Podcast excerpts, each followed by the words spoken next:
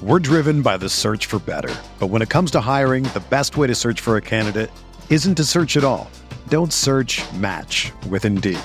Indeed is your matching and hiring platform with over 350 million global monthly visitors, according to Indeed data, and a matching engine that helps you find quality candidates fast. Ditch the busy work. Use Indeed for scheduling, screening, and messaging so you can connect with candidates faster.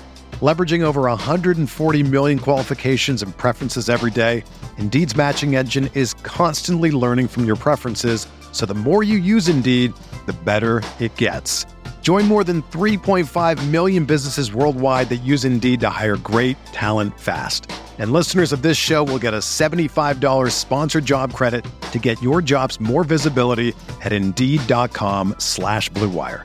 Just go to Indeed.com slash BlueWire right now and support our show by saying that you heard about Indeed on this podcast. That's Indeed.com slash BlueWire. Terms and conditions apply. Need to hire? You need Indeed.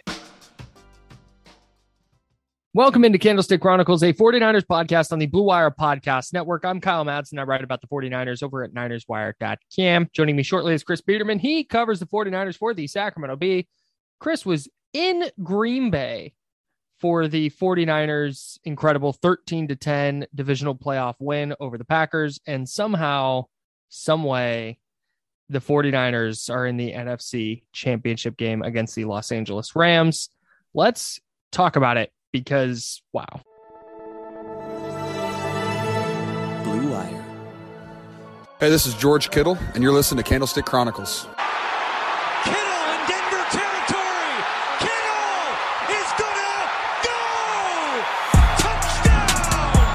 Bosa's got him and a sack him back inside the 30-yard line. Nick Bosa drops Aaron Rodgers for a 13-yard loss. Quick pass caught by Kittle. He dives and he's in.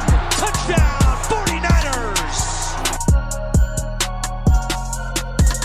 Chris, before we get into the game, I need to congratulate you on officially beating the Heat. You were in a place where there was zero, there was no heat. There was no, it was a wind chill of zero. The heat was gone. You did it. Congratulations, man. I'm very, very proud of you.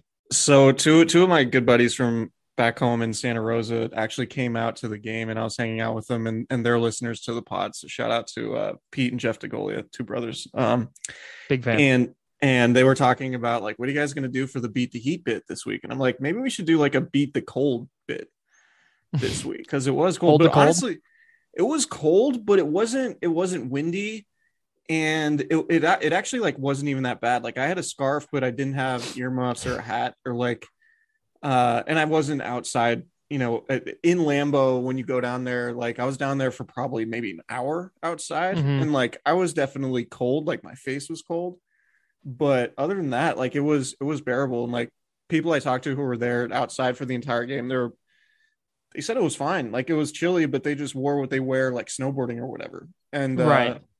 and it was pleasant but it was um i mean the, the my takeaway like i'd been to lambeau before but i had forgotten sort of how unique it is relative to other nfl stadiums. Uh-huh. and like it is so far and away the best venue in the nfl for games. Like i don't think it's particularly close. And it, it would be like if in like major league baseball there was like wrigley field and then a bunch of like oakland coliseums almost. You know what i mean? Like the nfl there there just isn't a lot of personality and history in the buildings throughout the league and that's really what makes Lambeau unique is that you get the sense of history while you're there. There's the museums there's statues there's um you know street signs that's the names of streets outside there's Mhm. titletown there's all that stuff. It's just an incredible experience um if you can ever do it particularly for a playoff game in january and i, I there were there were a good amount of 49ers fans there i don't think it was anything like dallas or la Right. um, the previous couple weeks. But yeah, I mean, just an incredible scene, an incredible game. Um, it was one of the most compelling games I've ever covered, and I've been covering games since 2013. And and you know, I, I put it up there sort of with the the Niners Seahawks NFC Championship game in 2013, which had been in terms of like stakes probably the best game that I that I had seen even though you know the 49ers lost that game obviously but like the only other one that really comes to mind in terms of stakes, and maybe aside from the Super Bowl, would be like the Saints regular season game in 2019. Mm-hmm. Um, but this one, it was just so compelling in the way it the way it went, how they won, the resiliency they showed. It was um it was just a, a remarkable win for the 49ers. Like honestly, I I tend to think it was it's the most impressive win of the Kyle Shanahan era. And I haven't, you know, maybe I need to think more about that, but just in terms of how it happened and the way the defense played and everything that that had to go right for them to win that game was was just really remarkable. And it makes you believe that man this team this team really has a chance against anybody. And, and obviously they've won six straight against the rams and we'll talk about that throughout the week. Um, but it was it was just a super impressive win. And uh and i think i keep thinking back to the conversations you and i were having on here when they were three and five and you know, Yeah. trey lance and all that. And now it's like man they're a win away from the super bowl. We never would have thought the that would happen. resilience the resilience of the team and the coaching staff to just kind of stay the course and not waver from that. And no I, I wrote a piece at niners wire that was like the niners are who we thought they were because this is the team that we were expecting them to be. It just took them 10 weeks to get there. Right. They are they are a run first defense oriented team with a really good pass rush that is going to shut down even the best offenses. And in two weeks they faced the number one and number 10 scoring offenses in the nfl and given up a combined 27 points. That's outrageous. That's totally like that is if you consider that colt mccoy and james conner hung up 31 on this same team in week nine.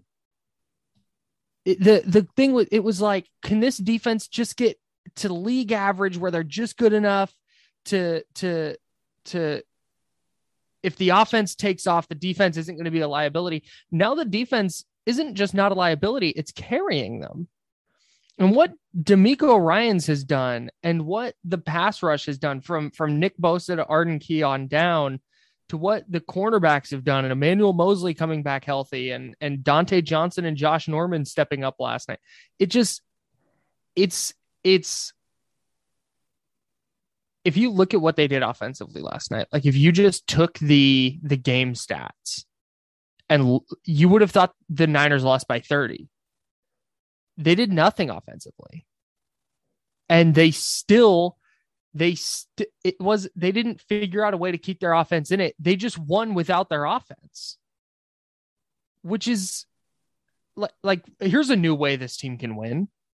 Like it all mostly looks the same. Like it all it all kind of follows the same formula. Defense, run game, da da da. But th- it's like like the Rams game was different from the Cowboys game was different from this game. The general theme is the same, but they're all very dramatically different ways they won. Right. I, I think what I mean, what really stood out to me were a couple individual performances, right? Like, and you know, you you make the point, which is a correct one, that this team is who we thought they were. But I they're, they're as the season has gone on, players have evolved and and taken on bigger roles and been better than I think we expected coming in. And obviously, there's Debo Samuel, right? Like coming into the season, we weren't we weren't going to pencil in Debo Samuel as one of the best players, peer like players, any position, full stop, players in the league. And Debo Samuel's become that guy, right? Another one like Arik Armstead is playing at one of the highest levels of any interior defensive lineman in football. He has six sacks in the last four games, all must win games. Five of those sacks came on third down, including two in the fourth quarter. Yeah. That one that held the Packers to a field goal. Obviously, that Mhm. take that potentially takes four points off the board in a game. You win by three. Mm-hmm. And he got the sack on Rodgers on the third down, the snap before the 49ers had the block punt that tied the game with, you know, they scored a touchdown off of. So Mm-hmm. and you go back, he had a third down sack in Dallas. He had two and a half sacks against the Rams in week 18 in that must win game. He has been playing at the highest the highest level of any stretch in his career. And it's not particularly close. And you you, you know like it's it's changed the conversation or at least changed the way you view Arik Armstead. Totally. in the context of how we were talking about him relative to the DeForest Buckner trade. Because mm-hmm. for a long time even including you know a month or two into the season it was like man that's that trade hasn't really worked out all that well, particularly with Javon Kinlaw on the shelf. Like Arik Armstead's fine, but you're not really getting a whole lot from him in terms of pass rushing production. But now you are. Right. And now it's not just Nick Bosa carrying the load. It's like Nick Bosa and Arik Armstead carrying the load. And now, like, do the 49ers have the best pass rush of any remaining team in the playoffs? Like, it's you, you, you It can feels make like it. you can make a legitimate case, right? Based on how the last few weeks have gone.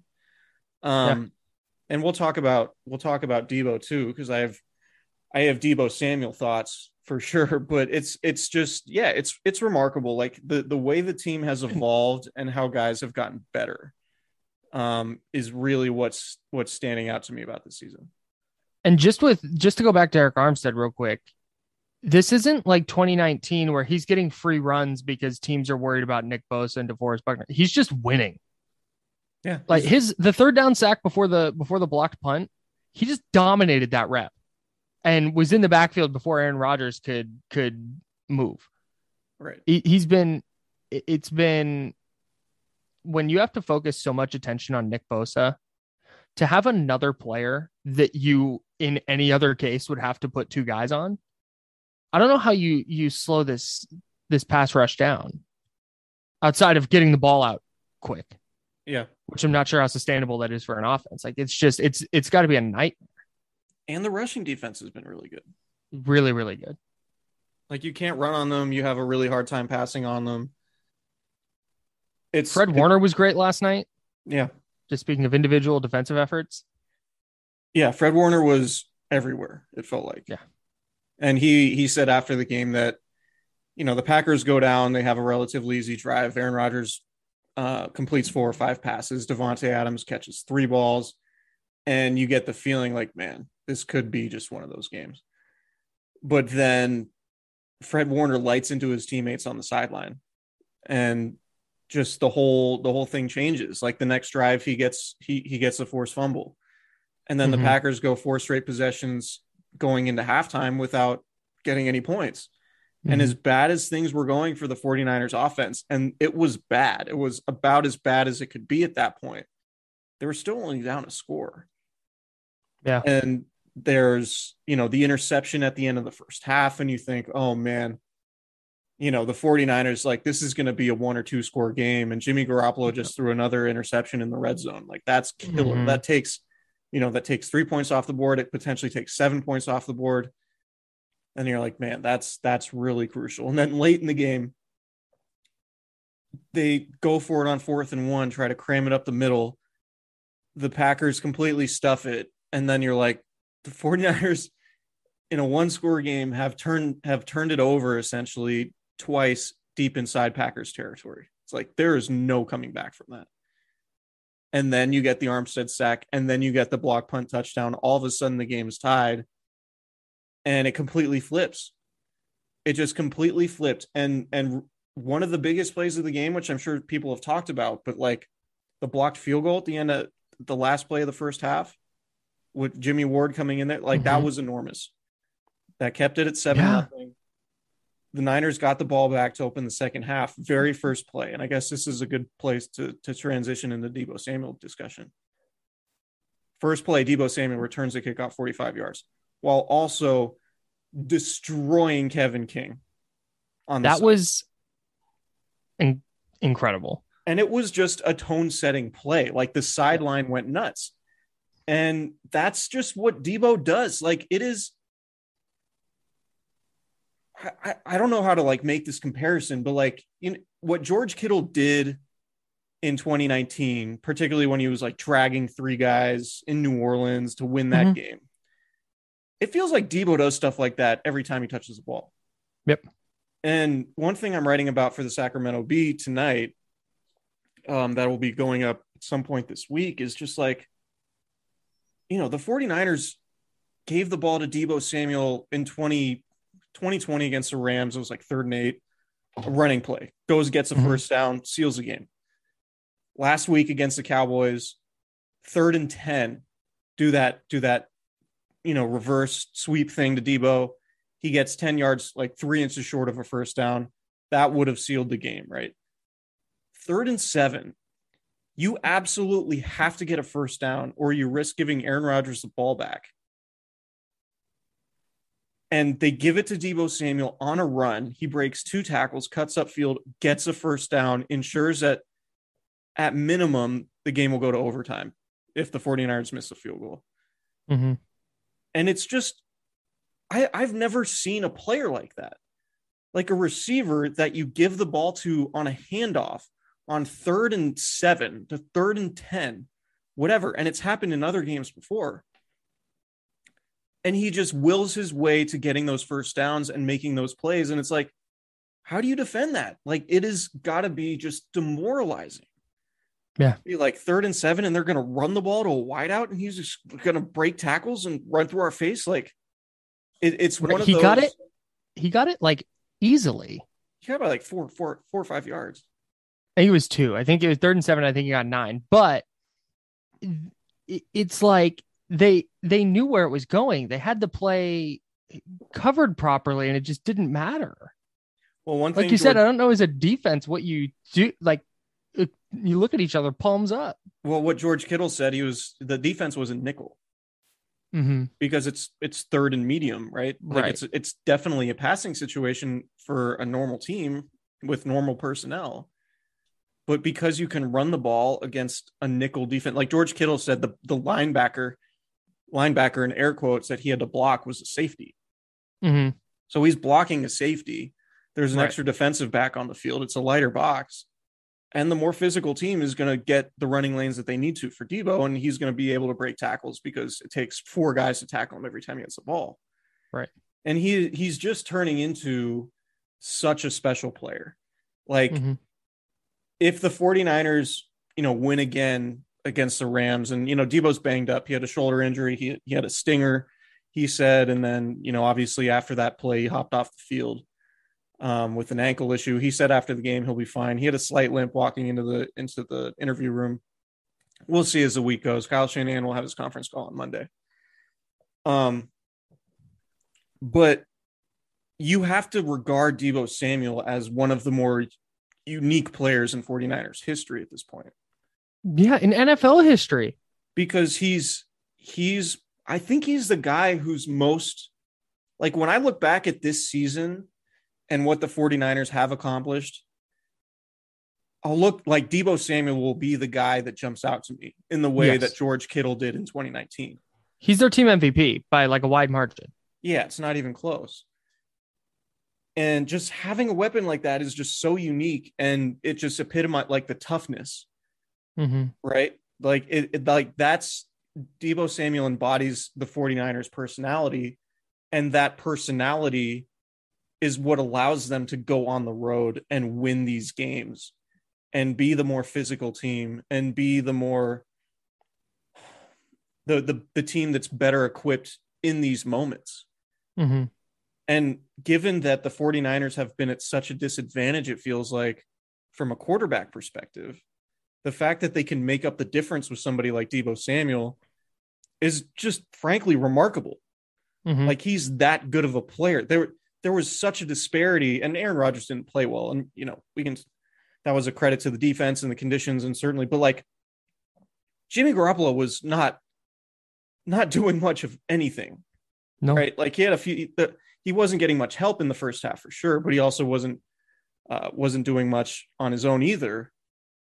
But the fact that the 49ers can hang in these games against some of the best offenses in the league is just a huge credit to Debo Samuel, Kyle Shanahan for the way he utilizes them, Mike McDaniel, obviously, the offensive line. Um, it's just been super impressive. And Debo Samuel, to me, is one of the most unique players in 49ers history. And that's saying a lot, obviously, because there have been some super impressive offensive players that have come through and, and played for this team.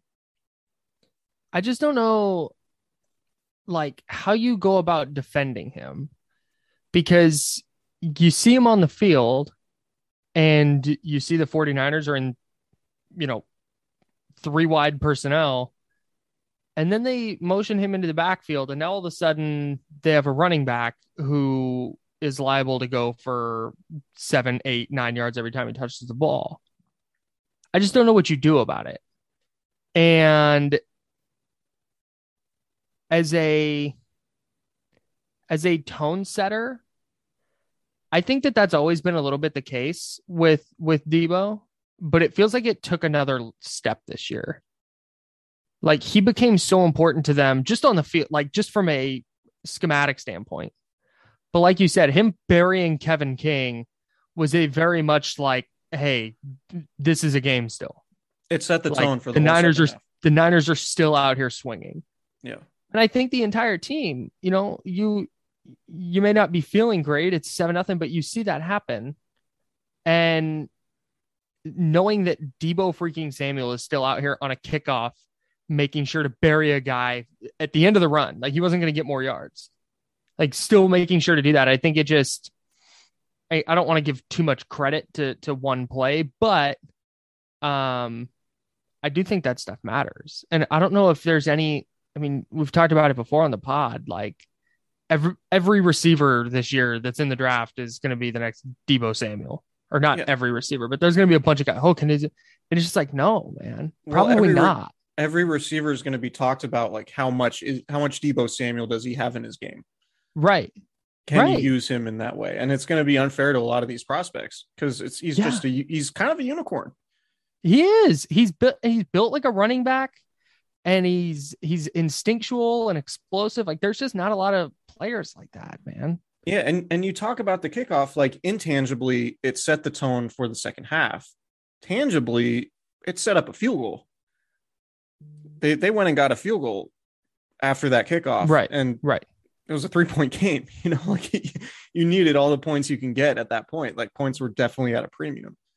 Um, in terms of how you slow him down, I think you devote a ton of resources to him and you just try to slow everyone else down one on one. And the problem is you have for defenses, the problem is you have one of the best tight ends in the league in George Kittle, and you have Brandon Aiyuk, who didn't have a particularly productive game and had a drop. But he's not somebody you can just pencil in as somebody you can cover one on one. And then you mm-hmm. have Jauan Jennings, who's capable of making clutch plays. And you also have, you know, somebody like Elijah Mitchell to contend with. And now you might even have Trent Williams in motion with a full head of steam running at 15 miles an hour into that was Rashan oh Gary God. just like Domonique Foxworth tweeted this like I think he was half kidding but I I think there might be some legitimate legitimacy to this in the offseason. You might have to change the rules because that's not a Swear, dude. play. what do you do? Like seriously, Rashan and there's Gary no. You want to you want to talk about like unique players? There's no other left tackle in the league capable of doing that.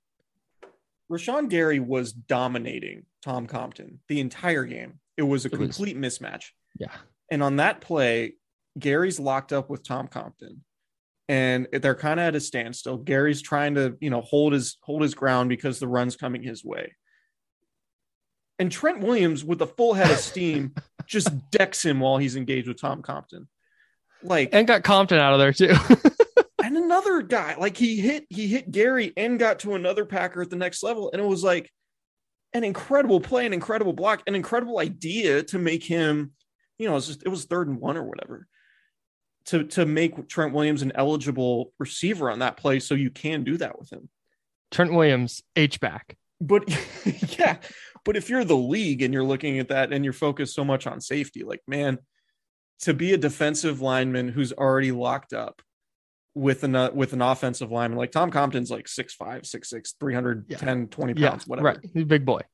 to be locked up with that dude and then to just get decked by Trent Williams running at full speed like that is that is a hazard that is a, that is a serious safety issue They're gonna they're gonna eliminate. They're gonna change the rules so like just Trent Williams can't report as eligible. I mean yeah I don't know how like you if you're it. if you are X size, if you're above six four, above two hundred and sixty five pounds, and have a SPARQ score in like the ninety six percentile, you're not allowed to go in motion or something. It was just that, was- that as was soon as wrinkle so as soon as he lines up as the as the like fullback on that play, he's like, oh, that's kind of fun. And then he goes in motion. It was like, oh no, like this is oh no, watch out. yeah man What like is is there anything more terrifying in the league if you're a defensive player than like you're engaged in a block and then Trent Williams is sprinting straight at you? No. It's like there's nothing like it. Like I said, he's the only left tackle in the league, A, capable of athletically doing that. And B, having the size to like every left tackle is big, but he is uniquely large. And I just, the, the 49ers, if he can play in the championship game, I expect them to do that multiple times. Because what Yeah, do you do? be- that yeah, What do you?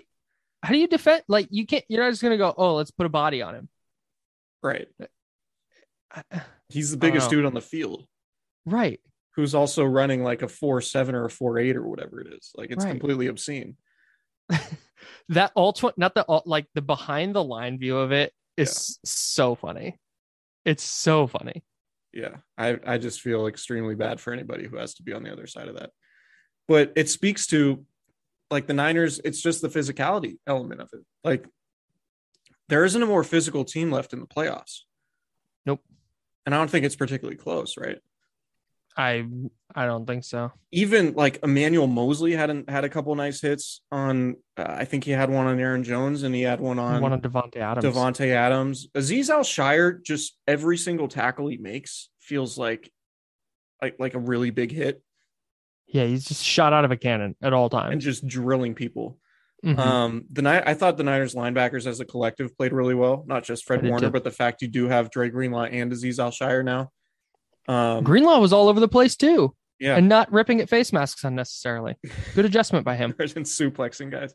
Good midweek adjustment. Yeah. Um, Jaquiski Tartt had a nice game. Mhm. Uh, you know, Jimmy Ward obviously had the the blocked field goal, but I thought with with the exception of the long play to Aaron Jones, um, was that the end of the first half? I'm blanking on. yeah, that was after that was after the interception. Oh, right. So that came because not the- only did he throw the pick, Yeah. the Packers.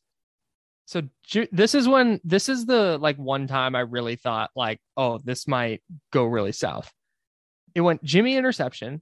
The Packers get no yards on the first play. Niners call a timeout. The Packers are going to let it run out. And then they get pressure on Rodgers. He finds Aaron Jones wide open.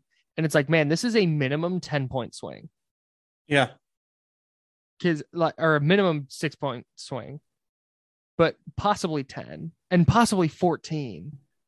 Like that just makes the interception that much worse. And then they didn't give up any points Yeah. because it was the weirdest 49ers game of all time.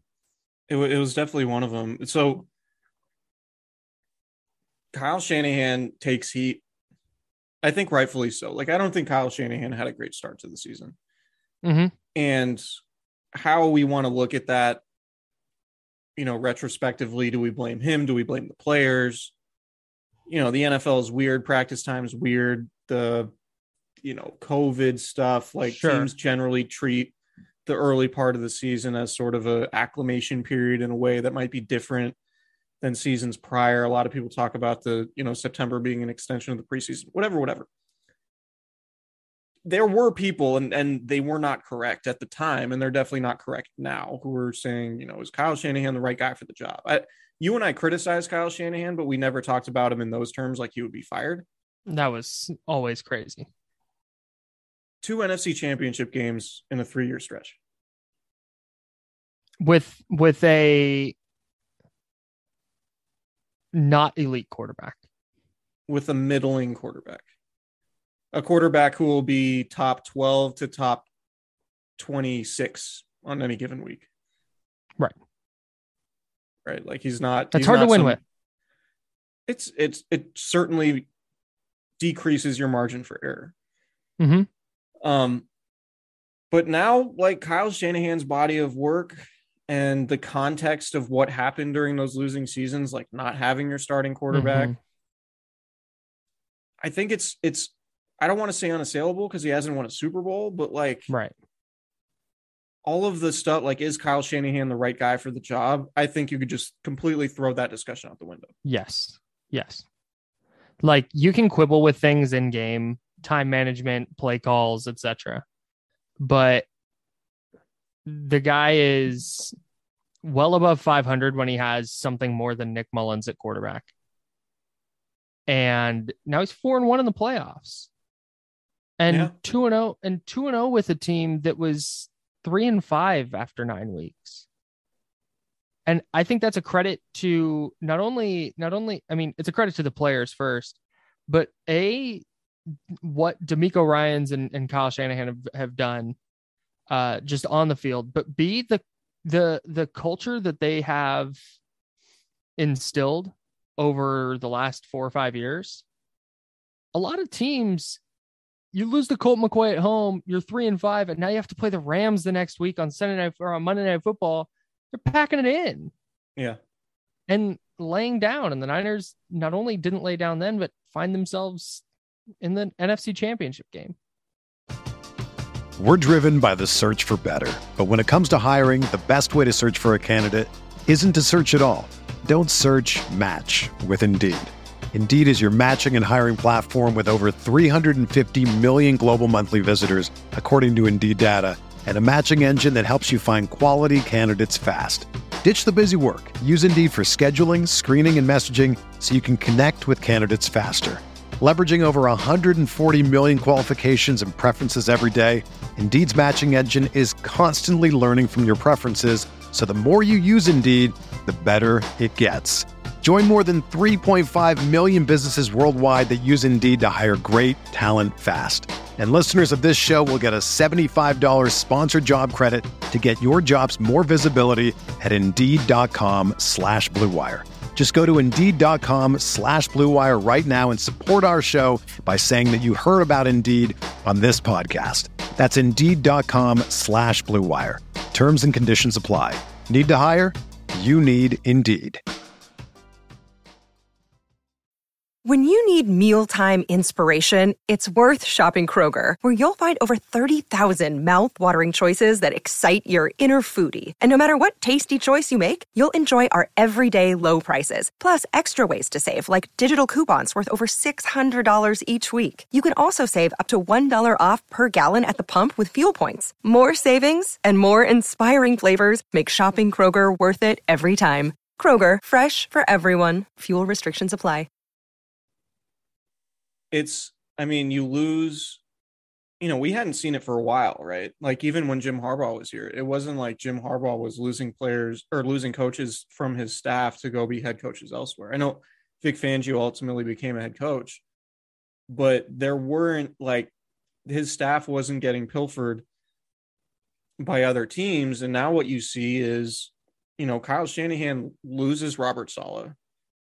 He promotes from within and DeMeco Ryans. He doesn't have to go outside the building. And all of a sudden, DeMeco Ryans is one of the best coordinators in the league. Yeah. And he like had a an inter- legit head coaching candidate. he had a head coaching interview with the Minnesota Vikings on Sunday. And what he's doing, you know, like Jimmy Ward said after the game yesterday, that they confused Aaron Rodgers with the way they were disguising coverages. Yeah. Mm-hmm. Like Aaron Rodgers, they were confusing Aaron Rodgers with the way they were disguising coverages. And There were multiple not- times. well, it's it's just not. The, we know the talent at cornerback is not great. I think you feel pretty good about Jimmy Ward and Jaquiski Tartt, obviously, but generally about the cornerback situation, you don't feel great. Like Dontae Johnson in a playoff game, Yikes. and and what happened? Like nothing really. No, I think he got I think he got beat like on the first on the first drive once. But yeah, I mean, Aaron Rodgers had no touchdown passes for the second time in 21 postseason starts. Man. Right? The De- Davante Davante Adams- Adams, nine catches, 90 yards.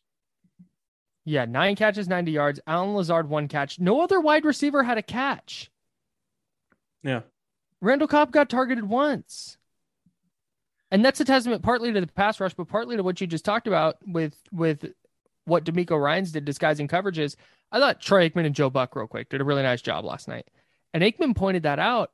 There were several times where Rodgers would start to get into like his throwing motion, like he's going to get set and he's just going to lob one up to Davante Adams. But there was safety help that he wasn't expecting to be there. And so now he's got to pull it down, reset his eyes. And by when you have to do that against this Niners pass rush, you're done. You don't have time to get reset and get to a second read. Yeah. And that's what you hear it and it sounds like a football cliche when you hear it. But you hear players and coaches talk about tying the pass rush and coverage in together. Mhm. When you disrupt the timing from like a quick three step drop and you force a quarterback to double clutch, that's how you do that's how you tie it together. Mhm. because the coverage is in a space where the quarterback can't get rid of it and that allows the pass rush to come and be a Mhm. problem um, and that's one thing that the 49ers have done really well over these last few weeks but i mean aaron jones nine catches. Davante adams nine catches. That's 18 completions. Rodgers completed 20 passes. Allen lazard had one. The other one was Marcedes lewis on the pass that fred War- or the play that fred warner stripped him for the fumble. So like it, it's how wild was it that the Packers were six point favorites going into that game, knowing that it was going to be single digits, and knowing that what the just what the conditions were going to be in general, like against Yeah. one of the probably the hottest defense in the league at the moment. Yeah. I think people just look at the 49ers cornerbacks and just assume their defense is bad. Yeah, And even like cursory research just says it's not. Like you watch it, the eye test says they have a really good defense. You look at the regular counting stats, any analytics, like they are just good. right. They are really, really good. So good that like the 49ers play a style of football that makes the quarterback not matter. And let me rewind. You mean the defensively? No, I mean just kind of their team in general. Okay. Because they can have a game like last night where Jimmy Garoppolo was just kind of non-existent, and on a couple of throws he did make, a couple of big throws he did make, the passes got dropped. But their defense is good enough to figure it out and keep it close enough that a punt block for a touchdown kickstarts the comeback. Right. And I just I I'm trying to figure the 49ers out because in the context of the modern NFL they don't make any sense. Well, we just got done. We're recording this Sunday night. We just got done watching the Bills and Chiefs. Josh Allen against Patrick Mahomes, oh my god. where they scored football- like 25 points in the final 2 minutes. that was football porn. It was un it's unbel it was unreal. Patrick Mahomes with 13 seconds left, two plays gets his team into field goal range. And like watching that's what like the modern NFL is now. And the 49ers are just over here doing their own thing and kicking ass while they do it. Yeah. And it's you want to contextualize the 49ers and go, okay, well, that's not a very good team because they have the way worse quarterback. Right? You want to say the the quarterback is too important of a position. And if it's Aaron Rodgers against Jimmy Garoppolo, you like Aaron Rodgers. If it's if it's Dak Prescott against Jimmy Garoppolo, you like Dak Prescott. But that's not how like the 49ers just flip that on its head because they're going to make your quarterback mediocre. And they're going to put Jimmy Garoppolo in positions where he doesn't have to be great. He just has to make a couple of throws that he's comfortable making. Yeah. And it's just why, like, I had a thing before the playoffs. I was like, I'm just going to bet on the better quarterback every game and see how it goes. But you can't do that with the 49ers. It just doesn't matter. Yeah. Quarterback play doesn't matter. That's my take. Your thoughts? Quarterbacks don't matter. Quarterbacks, are the new running back. don't matter. No, I, I think it's a good point. And I mean, he, the difference between the 49ers offense and like the Bills and the Chiefs right now is everything is very within structure with Jimmy Garoppolo, right? And because he he's not the guy who can take a five step drop and then scramble around if guys are covered and the pass rush is coming and make throws on the run and do all that stuff that Josh Allen and Patrick Mahomes can do. You Mhm. need the quick hitters. You need uh, you need to rely on the running game and pre-snap motion to put the defense in bad spots so you create open pockets on the field to where those throws become easier for Jimmy Garoppolo, right? Mhm. And so when when you have a very good understanding of what Jimmy Garoppolo is good at, which clearly Kyle Shanahan does, Mhm. and you have an effective running game, you can operate within those parameters. You can say, we're going to fake Elijah Mitchell this way. We're going to have Deebo Samuel coming the other way. You're going to have a linebacker and safety leave their spots because they're worried about those guys. And then all of a sudden that creates an open lane for George Kittle. And that's just the design of the offense. And Jimmy Mhm. Garoppolo can see that in a couple of seconds and then get the ball out. Mm-hmm. Whereas what you saw in the Chiefs game was like, all right, Josh Allen takes a snap, makes three reads. Oh, pass rush is here. Now I need to scramble. Oh, now I need to turn around and run. Like those are all things that Jimmy Garoppolo can't do. And and even the more macro point out of all this is that that game, like all not all I could think about, but one of the major things that stuck out to me about watching Pat Mahomes and, and Josh Allen was like, that's why the 49ers drafted Trey Lance. Yes. that is they understand what the future of the league is. And they know who they have to beat to win championships because it's going to be one of those guys coming out of the AFC or potentially mm-hmm. Joe Burrow who's more like traditional pocket set whatever. But by and large you're probably going to have to beat one of those guys and be able to make Mhm. plays outside of structure and Jimmy Garoppolo is limited like it just we said it over and over when Jimmy Garoppolo is your quarterback you, it just shrinks your margin of error. Mhm. But when you're playing complementary football like the 49ers are, and I know it's like a cliche or whatever, but you can beat anybody in any given week. And maybe there's an expiration date on that in terms of how deep you can go into the playoffs.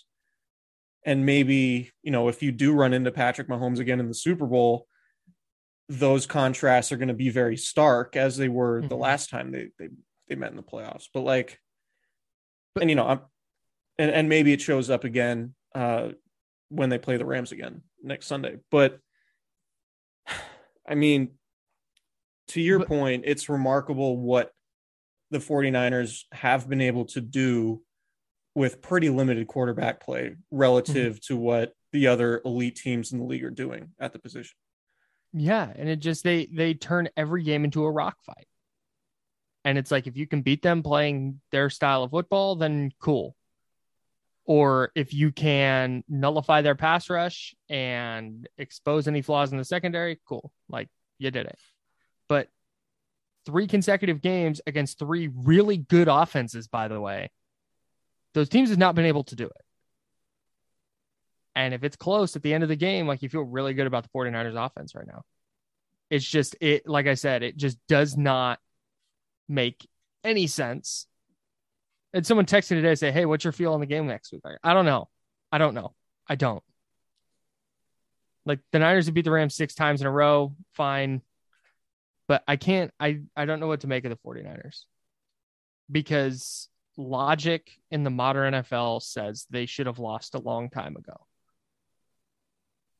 They probably shouldn't have been in the playoffs, is what logic says. And then they certainly shouldn't have gone in and beaten Dak Prescott, and then absolutely not have gone in and beaten Aaron Rodgers.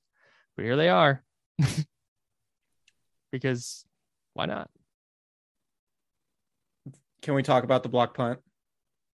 Please. Might be the most. What if I said no? no. Like, Well, mm, me I'm out on the is- block punt. is, is me saying we're transitioning to the block punt. got it. Okay. Cool. it's a it's a, a friendly way. device. Okay. Sure, sure, sure, sure, sure. Go ahead. like I said, I've been covering the team since 2013. I've watched a lot of 49er games. That might have been the most stunning play I've ever seen in person. Covering the team. Like out of nowhere. We get it. And Maybe maybe- cover the team. but but no, but I mean like maybe like you know, this was before I was covering the team, and it it's not. It obviously went the other way, but like Kyle Williams in the NFC Championship game against the Giants, like stunning, Yeah. right? You're like, wow, Yeah. they just lost because of that. Right. This was the other way, and it never, you know, the 49ers had hung in. The 49ers kept it a one score game. They had the blocked field goal. They there were some benchmarks where you're like, all right, the game hasn't gotten away from them. They're still Right. in range Mm-hmm. but it felt like the Packers were were kind of dominating. Like the Packers defense was more or less dominating the 49ers offense. Mhm. And it was like, man, this is somehow the 49ers are still in this. And then just like that, out of nowhere, the game's tied. I wasn't even I wasn't even looking at the TV. I turned to I turned to my fiance because I figured like look, here was here's the way I was looking at it. If you block a field goal in a game, you're not blocking a punt. Because no special teams unit is so bad that you let a guy slip through to block a field goal that you'd also let a guy slip through to block a punt. I was wrong thinking that. Yeah, because the Niners, the Niners get the sack. Arik Armstead gets the sack, and the Packers are going to punt, and they're going to, you know, kick the ball, and then the Niners are going to take over. So I turned to my fiance to say, "Hey, because we were going to DoorDash last night. I was like, hey, we should probably DoorDash something. Are we going to order?" And then I hear Joe Joe Buck say it's blocked, and then I turn and look, and the players. It's so funny. I don't know if you've seen a replay yet, or if you could tell live, but it looked like a video game when they only programmed the players to do one move in the event of a loose ball.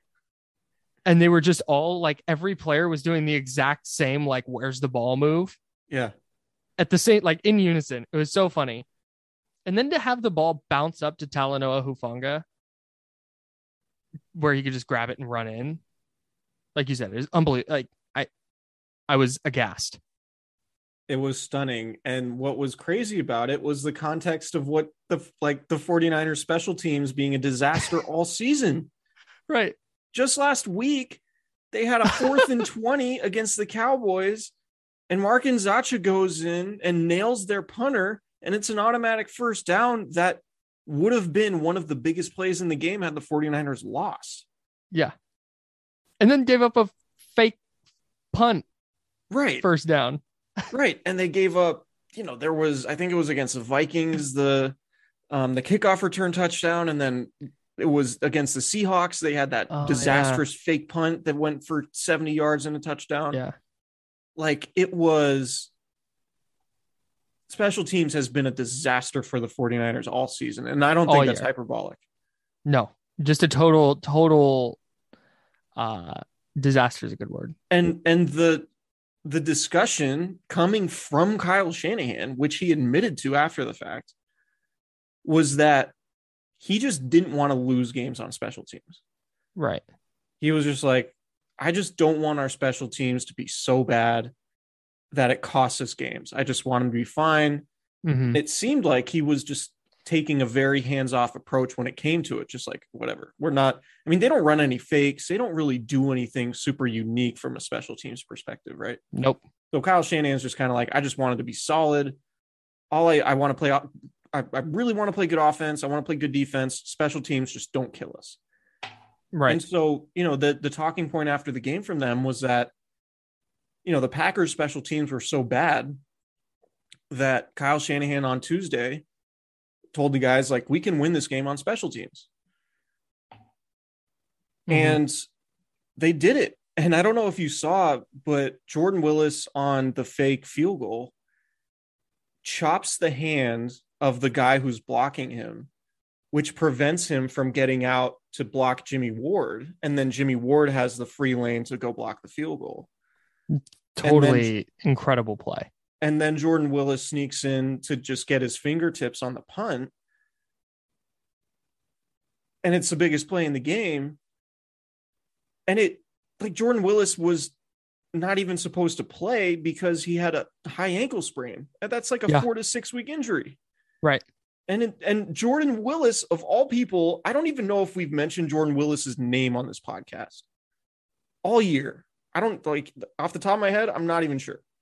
I, mm, but responsible for the two biggest special teams plays of the game. And he wasn't even supposed to play because he was hurt. yeah. It, it was, I mean, just it was the game was just so compelling. And the way they won it was so impressive. The conditions, the opponent, I mean, the number one seed, the presumptive MVP in the league, you play so bad offensively. Like you're more or less a zero offensively. And to go in and win that game the way they did, like to me, that's why it's the most important, the, the most impressive win of the Kyle Shanahan era. They had no business winning that game. It didn't But- feel like it for for 85% of it. but they they they got the stops like the the biggest play to me was the i think it was was it Arik armstead that had the sack that forced them to kick a field goal Yeah. um instead of a touchdown uh in the fourth quarter and that's a huge like that was because if they go down 14 to 3 i think there were like eight minutes left Yeah. two touchdowns like no chance Yeah. That they were gonna have a hard time scoring one so i just i think that that the fact that it just never it felt they never needed a miracle to come back yet they got kind of a miracle play with the block punt touchdown. But um it's just resilience man. They've just kind of been that all year and they figured out a new way to win. And it's just like that's what good teams do. They're just really damn good. You've seen it, right? Like, and we, we've mentioned this too. Like, you've seen wild card teams like the Giants um, when they played the Patriots, and um, you know there are other examples too where it's like it's not the dominant force of a team that always cruises through the playoffs. Sometimes it's just the team that gets hot, right. And sometimes getting hot can be can make you more dangerous than having the better roster, right? like the mentality of we have to go on the road we have to band together. Nobody's expecting us to win. We're six point underdogs in green bay against a team that when we were at full you know the niners would say when Mhm. we were at full strength in 2019 we dominated that team. Right? Like the niners Mhm. would would say that. And you know they lost by three points or they lost on that last second field goal in week three and like but that was a very different version of this team. And it's it's it's just very it's different. And fred warner said it after the game like it means more to go in as an underdog and take that from somebody Mhm, rather than being top dog having home field advantage mhm. and then being on the other side of it so there's you know it's very different from 2019 um but for this particular team i think it it helps them Mhm. and and that's why i mean i think people people sort of don't have a great view or like don't they underrate the 49ers because of what happened in september and october. Yeah i think that's right. You know it's like yeah well they were three and five at one point and ultimately ultimately three and five that three and five start is the reason why they're the sixth seed. Right. but if you go back it's like well they're nine and two otherwise Right. right? They've been really good for longer than they were bad. Right. So it's um yeah. You want to do pick six? Yeah let's get to pick six tyler do the boop, boop. that's me dropping the thing Intercepted. And this is going to be a pick six. Off to the races. And it's a pick six. And that's a pick six for the 49ers. All right, pick six. Every week in our preview pod, Chris and I each pick three players. That's six. That's where the fit gets its name. We each pick three players we think need to have an impact on Sunday's game or on that week's game or will have an impact. And um, that's the bit. First pick this week. I had the first pick. I took Deebo Samuel. Not his biggest game statistically. It's 10 carries for 39 yards. He also had three receptions for 44 yards. Just uh, I mean, it says a lot that he can have 83 yards from scrimmage with a big kickoff return that we already talked about. And it's kind of like, oh, just kind of a ho hum game from from Deebo. but he was really good again. yeah And he I mean, had we, the biggest talked about him big but third just, down conversion. Yeah. I don't have a lot more to say at this point. yeah he's he's well there was okay so we could talk about it this way there was a report from ian Rapoport over the weekend about um the 49ers are going to make a mega deal as you know a priority in the offseason Mhm. which i think going into the year you're like well he has a pretty lengthy injury history going back to college and then you Mhm. look at the season he has he's a first team all pro he's what third in the nfl in yardage he sets records for receivers with rushing touchdowns, just like one of the most unique players that we've seen. Mhm. And it's on the surface, you're like, yeah, he's he should probably get Amari Cooper money. right? Like 20 At million a year. least. Yeah. But on the other hand, you're also like, well, he's a running back. Kind of. Do we pay He's more of a receiver than a running back. Well, right, but they're using him a lot as a running. But like, do you pay Deebo Samuel twenty million dollars to take carries and be a running back? And I'm not saying you don't necessarily, but I'm just saying it's a it's it's a unique discussion because frankly, like if I'm paying Deebo Samuel twenty million dollars, I'm probably limiting his carries. Well, I think that Deebo Samuel has a case to make the Le'Veon Bell argument. Yeah. Like, yeah, pay me as the top player at my position, but also sprinkle some in because I'm one of the mhm. top players at this other position. Right. So that's going to be very. He could argue for 23 or 24. Yeah, I mean it's going to be really interesting because the cap doesn't spike. Super fascinating. Um, the cap's not going to spike this offseason. The cap's going to spike next offseason. Mm-hmm. So do you, you know, how does that work? Because you're probably going to have to backload it. And if you backload it, there's probably more risk involved because of the injury stuff. Mm-hmm. And you don't want to be saddled with a terrible contract if Deebo Samuel, you know, is breaking down later on in, in the contract. Anyway, um, so I, I thought we should at least mention that. And it's a different way to talk about Deebo. Uh, Okay. My second or my pick, my first pick, second overall, I picked Elijah Mitchell. Um, not a great game, but not a terrible one. 50, 53 yards, 17 carries. The Packers did a really, I just, I, I thought the Packers defense played really well. Their defensive front was excellent. Um, yeah, there wasn't much from Elijah Mitchell in this game to, to really talk about. He had that one run where I think it was Kenny Clark got in the backfield like really quick and did a nice spin move. Yeah.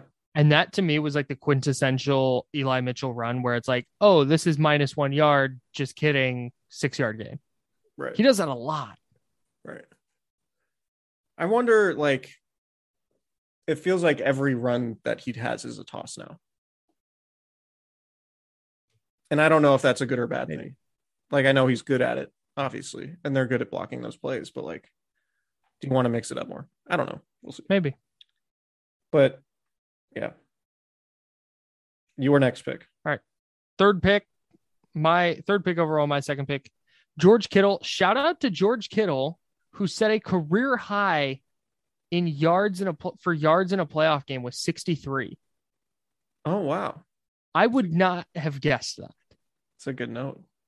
And that is, I think, not great that his career high for a playoff game is 63 yards. but I mean, you think back, they haven't played a ton of playoff games, and he he didn't put up big numbers against the Cowboys, and then he didn't have any huge games at any point in the 2019 run. Still awaiting the huge George Kittle playoff game where he has multiple touchdowns and 100 yards. I think he would have scored that touchdown had he not dropped that too. pass. Yeah, I agree. He either would have outran the guy or he would have broke that tackle because you're not George Kittle with a full head of steam. If you're not in front of him, I don't think you're breaking the tackle or you're No, making I- the tackle. I, I'm should with say. I Um, thought I on replay. I didn't think it was going to be a touchdown on on the live shot, but on on replay, I think he was gone. he would. He's super banged up. It feels like I agree. like George Kittle, Trent Williams, Deebo, Jimmy Garoppolo, but you couldn't really tell like visually from Jimmy, but like hmm Deebo, Trent, and Kittle all just like keeled over in pain after a lot of plays. Yeah, um, yeah. There was a play where Kittle like spent a lot of time on the ground after the play, and yeah, and he does a thing he- where you he can like, like hear him getting up, like ugh, like yeah, and he's like screaming at himself, and he like he hits himself to like psych himself up. He's he's a unique character for sure, but he's definitely going through it. he's a very um, interesting person. from a physical standpoint. Uh, fourth pick overall, my second pick, Nick Bosa, two sacks. Great Nick Bosa game. He was uh, incredible. Nick Bosa game. He's very, very, very good at football. Great. He He's great at football. just ridiculous. The the first sack he had where he ran down Aaron Rodgers from behind Yeah. was just a sick play. I I don't know I don't know how many defensive ends have the wherewithal to A, disengage from their block, but B, then have the athleticism to run down the quarterback and dive and trip him up before he can even get to the line of scrimmage. It's pretty sick. So I I wore five layers pregame, or Mhm. I mean I was in five layers for most of the game, the, the evening. But when I went down to the field, I made sure I, I had my jacket, which was my fifth layer. Sure. Right. Thank you. Nick Bosa goes out to warmups in his standard one little tank top, cut off whatever, and shorts. And just warming up casually in 10, 15 degrees. He's got the face mask on. Total maniac. Just a maniac. And I asked him, but he wore shorts to his post game press conference. like it's one thing for guys lunatic. guys like before game warm-ups like all right i'm getting used to the cold i'm going to be sleeveless whatever Mhm. everybody in post game is wearing jackets and beanies and trying to be warm Yeah. most is in like a hoodie and shorts and i'm like dude you're from florida like i literally asked him this i was like how does a guy from florida just become impervious to cold like this and he was like well i did spend a few years in ohio in my head i was like i spent a few years in ohio and i'm freezing he's like well i'm i'm only going to be outside for a couple seconds to get on the bus That's a good point. whatever dude crazy um Yeah, Nick Bosa, Nick Mos, Nick Bosa by himself might win you this week. He was really good. Um, my third pick, my final pick, and fifth overall was Arden Key, who had uh, three pressures, three hurries, a couple of tackles. Not a not a great game, but it's kind of a pedestrian Arden Key game. Not as good as Nick Bosa, it turns out. yeah i don't remember arden key doing much at all Me neither. in this game and that's not to say he wasn't i mean the thing is is like you can point to you know you could say individual performances whatever like these guys weren't great. I think K'Waun williams got picked on a little bit and he was like the only guy that really stood out in terms of like somebody getting picked on in coverage. Hmm but like you went to lambeau and and held the packers offense to 280 yards or whatever it was. So like you're kind of picking nits if you're like you can't really say anybody who played defense or the 49ers like oh that guy was trash you know? Yeah. so yeah, um, 263 yards, excuse me, of offense for the Packers. Um, I'm trying to look up. Hey, I uh I was reading the wrong thing. Arden Key did not post a statistic. Okay. He had one tackle.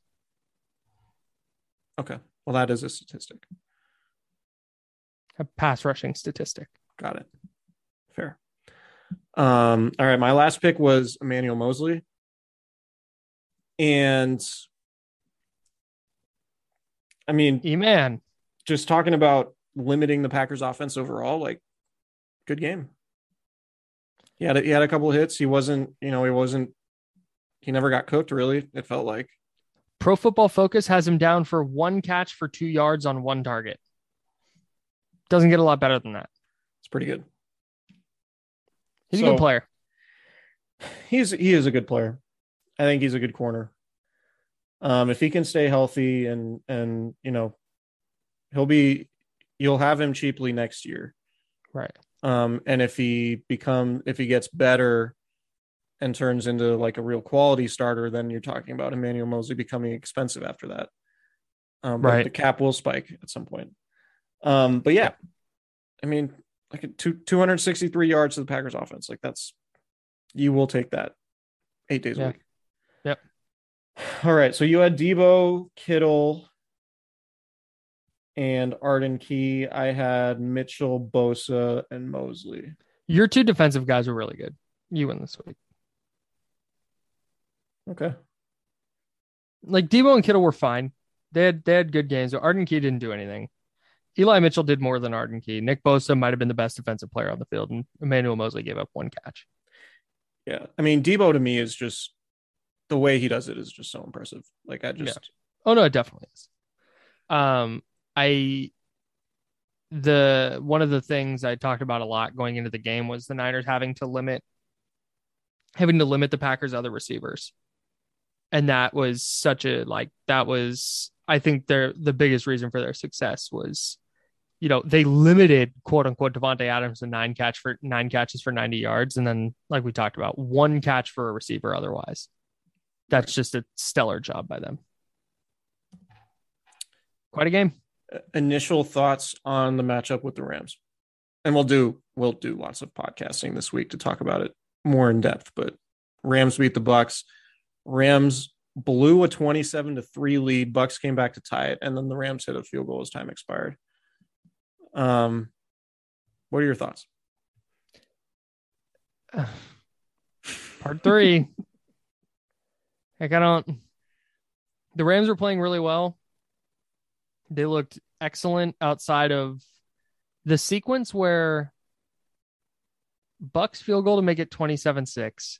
Cooper Kupp fumble. Um Bucks touchdown to make it 27-13.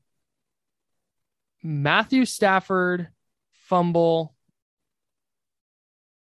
Tom Brady fumble and then they snap the ball over Matthew Stafford's head because he wasn't ready for it. I think that's how it went. It was just an uh, like just an unreal stretch of like, oh, classic Rams mistake. Oh, there's the Rams again. They just couldn't get out of their own way. I saw Sean McVay's post game speech on uh, on the internet, not in person, and um, he was talking about like how resilient they were and like how they came back from adversity and all this stuff, and I'm like, they jumped out to a 27-3 lead and almost lost. Like, like if I'm the coach, I'm pissed at them, and I'm like, guys, if we're gonna go to the Super Bowl, we need to be a million times better than we were today. And I get like the positivity thing as a coach. But it was like resilient. It was like you didn't come back from a 27-3 deficit. You blew a 27-3 deficit. Right. Like that game should not have been close. If you were watching it, Tampa Bay had no juice today, it felt like. They looked so it was it was had they come back and won, I was gonna be really confident in the 49ers because their offensive line looked so bad. Yeah. It was yikes. Yeah. So I mean the Niners have won six straight against the Rams. And we'll see. The Rams took see. The, the the Rams took the bold step of preventing any anybody from outs from a, with a billing address from outside the uh, LA area to get tickets. I'm sure that's totally going to stop Niners fans from getting down to SoFi. Yeah. Yeah. If you manage to get tickets to the Rams game and you don't live in Southern California, hit us up on Twitter at Kyle A. Madson and at Chris Biderman. Let us know how you circumvented that system. it's funny too because like I don't know anybody, even like Niners fans getting tickets to Niners home games who get tickets from the team like directly. It's just, a, and that's just embarrassing. Like, I get that, like, hey, that's probably just a smart thing, but it's not going to work. right, and it's just gonna become Like, stupid social media fodder, which it already is. Like we're talking about it, right? Right. Right. And, but you've now put the spotlight on the fact that, like, oh crap, like nobody shows up to our games. We need to take measures to make sure that opposing fans can't get into the stadium because that's how easy it is. Like, there's how few Rams fans show up to games. Yeah. I mean, Like, it's They've got, I'm- they've yeah. got- I'm expecting it to be at least fifty percent Niners fans, at least. it's gonna be, it's gonna be unreal. It should probably Um, be a 49ers home game. Rams are favored. I it's s- gonna look like. what, was By the four. opening line? Three and a half. Rams Four? by four. Mm. that didn't make sense to me. It was I saw four when they were dominating the game, and then the fact that they almost lost, on top of the fact the 49ers have won six straight, on top of the fact they played three weeks ago, and the Niners won after the Rams blew a 17 nothing lead. Like felt a little tad disrespectful, but to the 49ers. But you know, whatever. We'll see. It's going to be a fun week. Trent Williams Um, banged up. Deebo Samuel banged up. Rams are at home. I mean, I don't, Yeah. I don't know. I'll be don't going know. on the. I'll be going on the road again. uh, the line I'm seeing now is three and a half. yeah, I would. I think that's probably going to be like two by the time Maybe. Sunday comes. I I think a lot of money is going to come in on the Niners. Maybe. anyway, we'll talk about that as the week goes. I'm sure Kyle is going to line up some awesome guests because that's typically what he does. Fingers crossed. Um, knock on wood. And yeah, thanks for listening. Subscribe, rate, and review. Hey, if you if this is your first time listening to the pod, uh, do us a favor, hit subscribe. Mhm. Um, and if you have friends who are Niners fans, send them a link and tell them to subscribe because uh, we like doing this and we want to start uh, expanding some stuff. So, um, if you guys could do that, that'd be awesome. And rate and review also. Unless you Yeah. didn't like it, then skip that step. But still subscribe.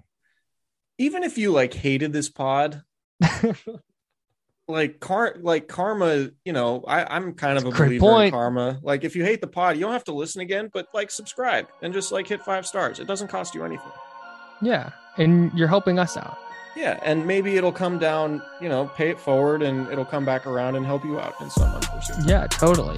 We'll put positive karmic energy into the universe for you. That's what we need. We need more positive energy just overall as society. Posy vibes. GVO.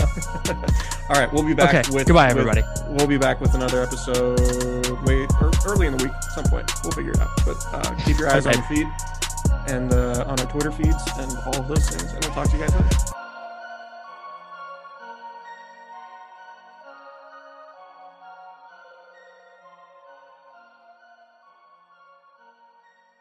Everyone is talking about magnesium. It's all you hear about. But why? What do we know about magnesium? Well, magnesium is the number one mineral that 75% of Americans are deficient in.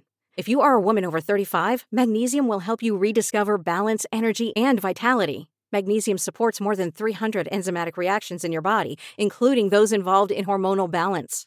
From functional medicine doctors to mental well being and female hormone experts, we all know that magnesium is the one mineral to improve all aspects of well being and health. But which one? Magnesium Breakthrough from Bioptimizers, the trusted choice recommended by leading experts with seven best absorbed forms of magnesium to ensure your body receives the support it needs for overall well being. Go to bioptimizers.com slash balance today and use code BALANCE10 for 10% off. Support your journey to wellness at B-I-O-P-T-I-M-I-Z-E-R-S dot com forward slash balance. Magnesium Breakthrough from Bioptimizers, your foundation to optimal health and vitality.